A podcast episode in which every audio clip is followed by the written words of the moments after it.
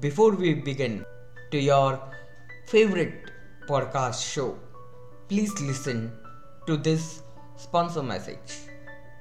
This program is sponsored by Vikalp Solution, Financial Consultancy and Coaching Hub, your one stop solution for your financial freedom. Thank you.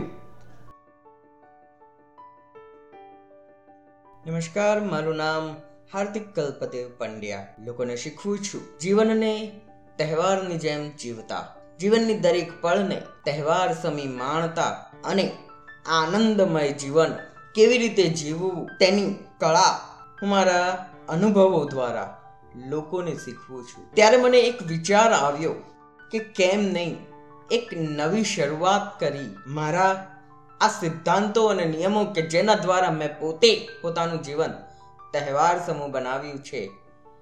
એ શા માટે જન જન સુધી ન પહોંચાવું? અને એટલે જ કરી મેં એક નવી શરૂઆત. પોડકાસ્ટ ખુશી મંત્રની. જ્યાં હું આપ સૌની સાથે સાજા કરીશ. મારા જીવનમાં અપનાવેલા એ નીતિ નિયમો અને સિદ્ધાંતો વિશે કે જેને તમારા પોતાના જીવનમાં પણ અપનાવીને તમે તમારા જીવનને તહેવાર સમૂહ બનાવી શકો છો. તો ચાલો મિત્રો, શરૂઆત કરીએ આજની આ એક નવી સફરની. જ્યાં આજે આપણે વાત કરવા જઈ રહ્યા છીએ, આપણી અંદર આત્મવિશ્વાસ કઈ રીતે રાખવો અને એ આત્મવિશ્વાસ રાખવામાં સૌથી પહેલું પરિબળ કયું હોઈ શકે? હું તો આપ સૌને કહું જ છું, પરંતુ જો એ જાણતા પહેલા તમારા મનમાં કોઈ પરિબળ આવતું હોય તો ચોક્કસ કમેન્ટ બોક્સમાં લખીને મને જણાવજો.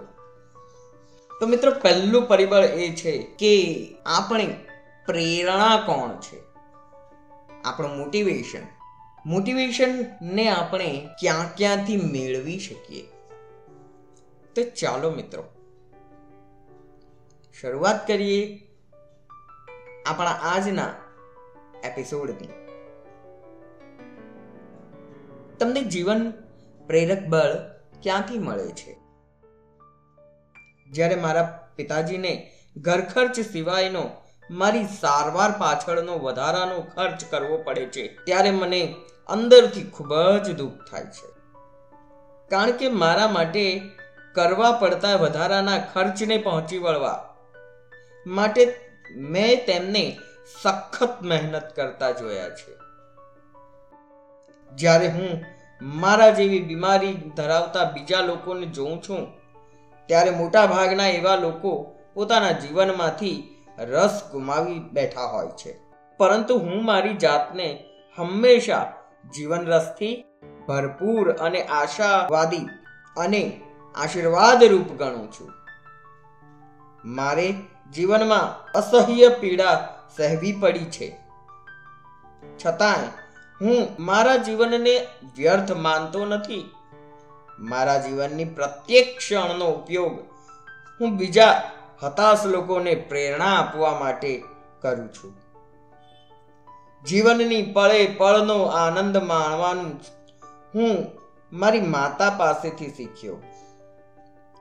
તેના જીવનના છેલ્લા વર્ષો દરમિયાન જ્યારે તે બીમાર હતી અને તે સમયે અમારા ઘરે કોઈ મહેમાન આવતા, ત્યારે તે એકદમ સાજી સારી હોય તેવું વર્તન કરતી. આપણને એમ લાગે કે જાણે તેને કંઈ થયું જ નથી. તેણે કરવાના દરેક કામ તે તેની પૂરી કાર્યક્ષમતાથી અને જબરા ઉલ્લાસથી કરતી. તેનો મધુર અવાજ પણ બીજા લોકોને ખુશ રહેવા માટેની પ્રેરણા આપતો. તે મને હંમેશા બીજા લોકો માટે જીવવાની પ્રેરણા આપતી. મેં મારા માતા પિતાને કોઈ પણ અપેક્ષા વગર કાયમ બીજાને મદદ કરતા જોયા છે. એક પ્રોફેશનલ માઇન્ડ પાવર ટ્રેનર તરીકે લોકોને માનસિક તાલીમ આપવા માટે મેં મારું જીવન સમર્પિત કર્યું છે. મારા સર્વે ગુરુજનો પાસેથી મને બીજા લોકોને પ્રત્યે નમ્ર, પ્રામાણિક અને દયાળુ રહેવાની પ્રેરણા મળી છે. મને મારા પોતાના જીવન પરથી જ પ્રેરણા મળી છે કે બીજા લોકોને મદદ કરવી. હું જ્યારે કાંઈ જ ન હતો ત્યારે મારી જીવન પ્રેરક શક્તિએ મને સાચો રસ્તો પસંદ કરવામાં મદદ કરી. અને આજે જ્યારે મારું જીવન સાર્થક બન્યું છે ત્યારે એ મારું કર્તવ્ય છે કે બીજા લોકોને પણ એ સાચો રસ્તો શોધવામાં મદદ કરું. તમે જે સંઘર્ષ કરો છો તેમાંથી સારી રીતે બહાર નીકળવું તે અઘરામાં અઘરી વાત છે.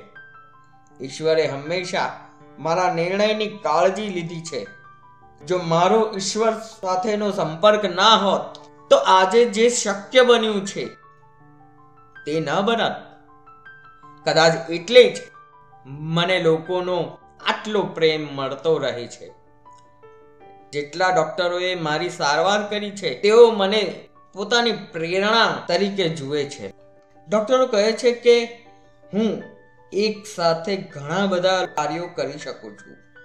મારી તબિયતને જોતા તેઓ એવું અનુભવે છે કે દિવ્યાંગ હોવા છતાં હું સામાન્ય લોકો જેવું જીવન જીવી શકું છું. તેઓ મને હીરો કહીને બોલાવે છે. કારણ કે હું સામાન્ય માણસો કરતાં વધારે કાર્યો કરી શકું છું. જ્યારે ડૉક્ટરો પાસે કોઈ નવો દર્દી ડાયાલિસિસ કરાવવા માટે આવે, ત્યારે ડૉક્ટર તેમને મારી વાત કહીને તેને સામાન્ય લોકોની જેમ જીવન જીવવાની પ્રેરણા આપે છે.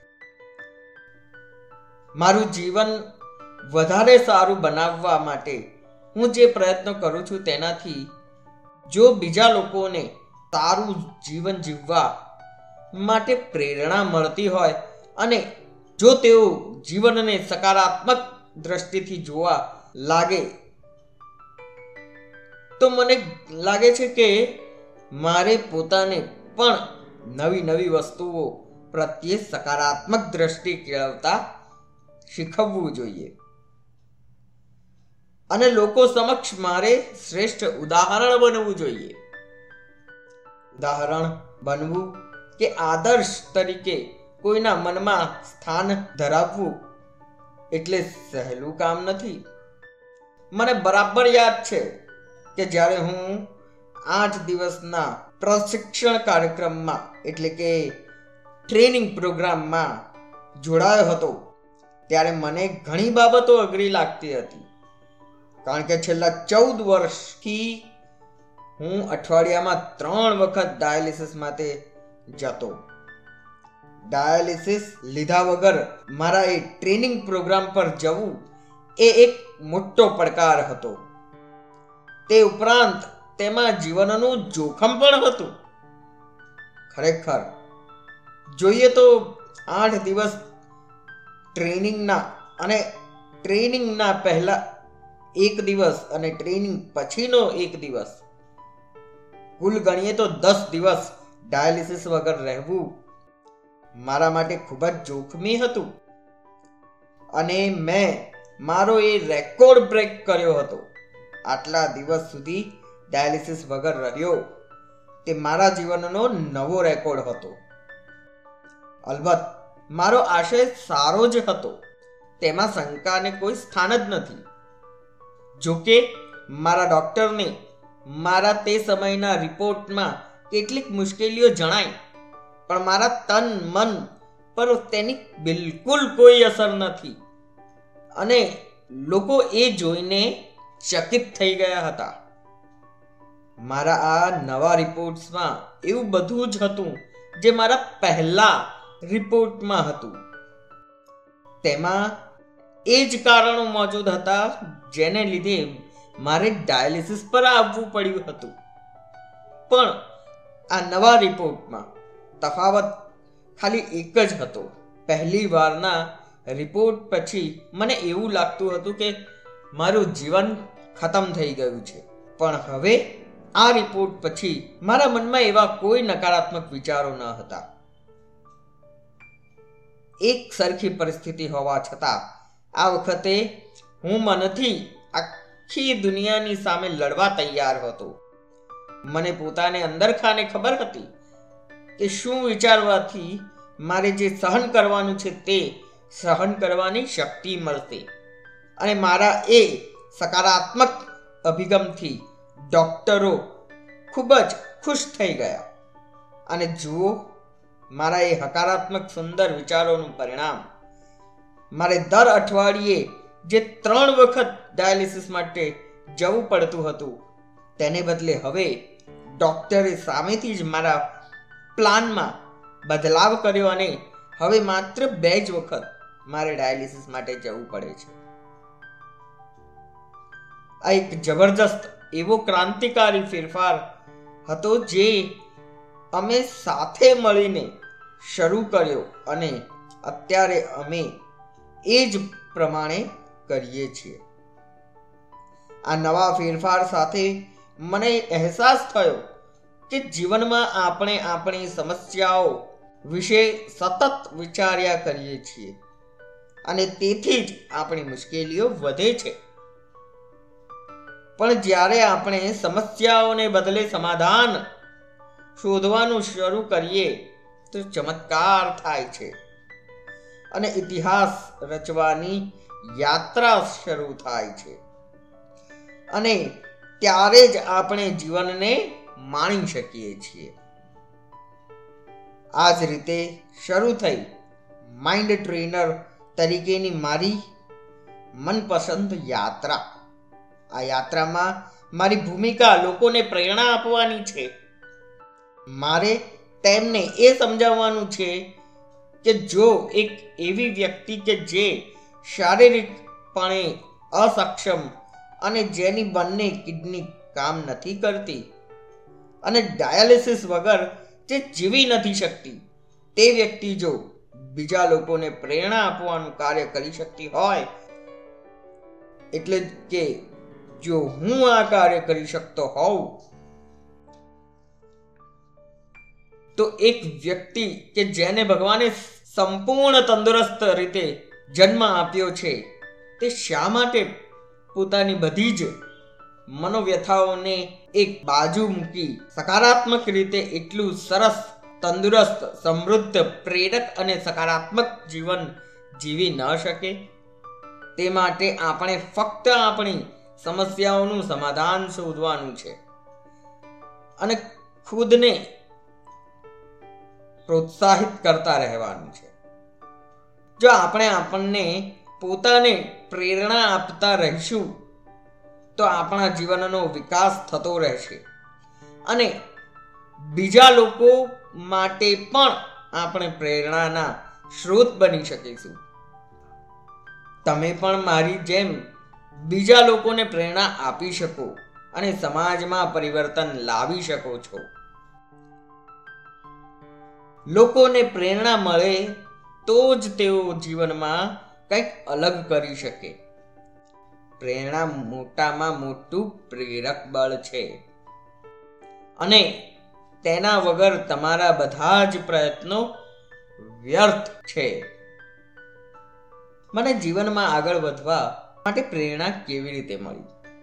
સાચું કહું મિત્રો, તો અહીં આ એક નકારાત્મક પ્રેરણા જેને આપણે કહી શકીએ કે નેગેટિવ મોટિવેશન ને મેં મારા જીવનમાં આગળ વધવા માટેનું કારણ બનાવ્યું છે. ચાલો એ વિશે વાત કરું. એક છોકરો છઠ્ઠું ધોરણ પાસ કર્યું, ત્યાં સુધી સામાન્ય જીવન જીવતો. એ છોકરો એક દિવસ ગંભીર બીમારીને કારણે ખૂબ જ પાવરફુલ દવાઓ લેવાને કારણે દિવ્યાંગ બન્યો અને ત્યાંથી એનું ભણતર બંધ થઈ ગયું. થોડો મોટો થયો, ત્યાં એની બંને કિડની ફેલ થઈ ગઈ અને એ વ્યક્તિનું આખું જીવન જાણે સમાપ્ત થઈ ગયું. એ છોકરાએ ભણવાનું બંધ કરી દીધું અને જાણે જીવન વ્યર્થ થઈ ગયું. એક સમય એવો આવ્યો કે તેને કાને સાંભળવાનું બંધ થઈ ગયું તો સાથે સાથે તે એટલો માનસિક રીતે બીમાર થઈ ગયો કે તેને સંભાળવો ખૂબ જ અઘરો બનતું ગયું. ડોક્ટર અને નર્સને તે છોકરાને સાચવવામાં તકલીફ પડવા લાગી. નર્સ મોટે ભાગે મને કહેતી, એ છોકરાને કાંઈ પણ સમજાવવાનું હોય, કોઈ પણ વાત કહેવાની હોય, તો એ માટે મારી મદદ લેવાતી. કારણ કે એ મારી ઉંમરનો જ હતો અને મારી સાથે એની ભયબંધી ખૂબ સરસ હતી. જેને કારણે એ મારી વાત ખૂબ જ શાંતિપૂર્વક સાંભળતો અને એને જોઈને મને અહેસાસ થયો કે ખરેખર જો હું મારા ધ્યેયને વળગી રહેવા અને આગળ વધવા માટે મારી તબિયતનું ધ્યાન નહીં રાખવું, મારા સ્વાસ્થ્યને સારું નહીં રાખવું, તો ચોક્કસપણે આગળ જતા મારી પણ એ છોકરા જેવી હાલત થશે અને મારે મારું પણ જીવન વ્યર્થ કરી મૂકવું પડશે. અને એને જોઈને મને પ્રેરણા મળતી મારા જીવનને સ્વસ્થતા આપવા માટેની. કારણ કે એવું થવું પૂરેપૂરું શક્ય હતું. કે જો હું મારા વિચારવાના અભિગમને બદલીશ નહીં, તો મારા માટે જીવવાનું કપરું બની જશે. આ વાતથી એ સાબિત થાય છે કે સખત મહેનત કરવા માટે હંમેશા સકારાત્મક પ્રેરણા જ નહીં, પણ ક્યારેક હું આમ નહીં કરું તો જેવો નકારાત્મક વિચાર પણ આપણને પ્રેરણા આપી જાય છે સખત મહેનત કરવા માટે. આપણું મન જ્યારે એમ વિચારે કે આપણી સમસ્યાથી પરિસ્થિતિ વધારે ગંભીર બની શકે તેમ છે. ત્યારે તેને ગંભીર બનતી અટકાવવા માટે આપણે ગમે તે કરવા માટે તૈયાર થઈ જઈએ છીએ. આપણો પ્રેરક વિચાર સકારાત્મક હોય કે નકારાત્મક, પરંતુ દરેક વ્યક્તિ એ પોતાના કામ બાબત ગંભીર થઈને તેને શરૂ કરી દેવું જોઈએ. પ્રેરણા તમને જિંદગી વિશેની સ્પષ્ટ સમજ આપે છે. અને તેથી તમને યોગ્ય દિશા મળે છે. પોતાના ક્ષેત્રમાં સફળ કે નિષ્ફળ હોય એવી દરેક વ્યક્તિ તમારા માટે પ્રેરણારૂપ બનીને તમને આગળ દોરી શકે છે. સારું એ છે કે તમે સફળ વ્યક્તિની જેમ વિચારો અને સફળ બનો. અથવા તો તમે નિષ્ફળ વ્યક્તિની જેમ ન બનીને સફળ બનો. આ તમારી આંતરિક શક્તિને બહાર લાવવા માટેનો પહેલો પાઠ છે. તે પહેલા તમને અને પછી બીજા લોકોને સારું જીવન જીવવા માટેની પ્રેરણા પૂરી પાડે છે. તો ચાલો મિત્રો, મારા સ્વ અનુભવ સાથે કરેલી આ મોટિવેશનની વાત તમને કેવી લાગી? અને તમે તમારા જીવનનું મોટિવેશન શોધવાની શરૂઆત કરી કે નહીં? મને જરૂરથી જણાવજો. અને હા, જીવનની હર પળમાં મોટિવેટ રહેવા માટે મારા સોશિયલ મીડિયા અકાઉન્ટ્સને ફોલો કરવાનું ચૂકશો નહીં. અને સાથે જ મારી યુટ્યુબ ચેનલ કલ્પદેવ ફેસ્ટિવપ્રિન્યોર ને સબસ્ક્રાઈબ જરૂરથી કરશો. મારા સોશિયલ મીડિયા અકાઉન્ટ અને મારી યુટ્યુબ ચેનલની લિંક નીચે ડિસ્ક્રિપ્શનમાં અથવા તો કમેન્ટ સેક્શનમાં આપને જરૂરથી મળી રહેશે. આવતા એપિસોડમાં એક નવી વાત લઈને આપ સૌની સાથે ફરી મળીશ. ત્યાં સુધી મને એટલે કે હાર્દિક કલ્પદેવ પંડ્યા, ભારતના સર્વપ્રથમ દિવ્યાંગ માઇન્ડ ટ્રેનરને રજા આપશો. ધન્યવાદ.